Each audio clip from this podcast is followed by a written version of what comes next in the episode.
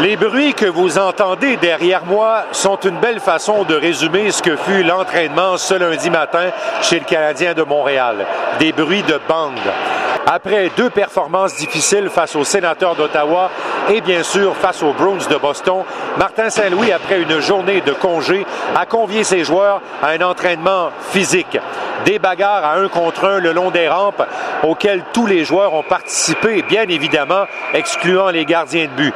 Martin Saint-Louis semblait avoir préparé un entraînement court, mais qui allait chercher un peu d'émotion chez son équipe, qui lors des deux derniers matchs a fait un peu défaut.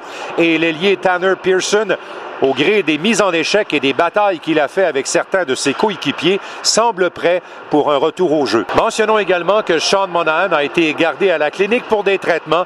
Il a été soustrait à cet entraînement, disons-le, assez physique.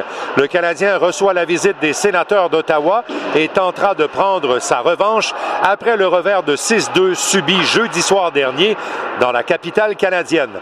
Ici Martin McGuire. C'était l'entraînement en 60 secondes.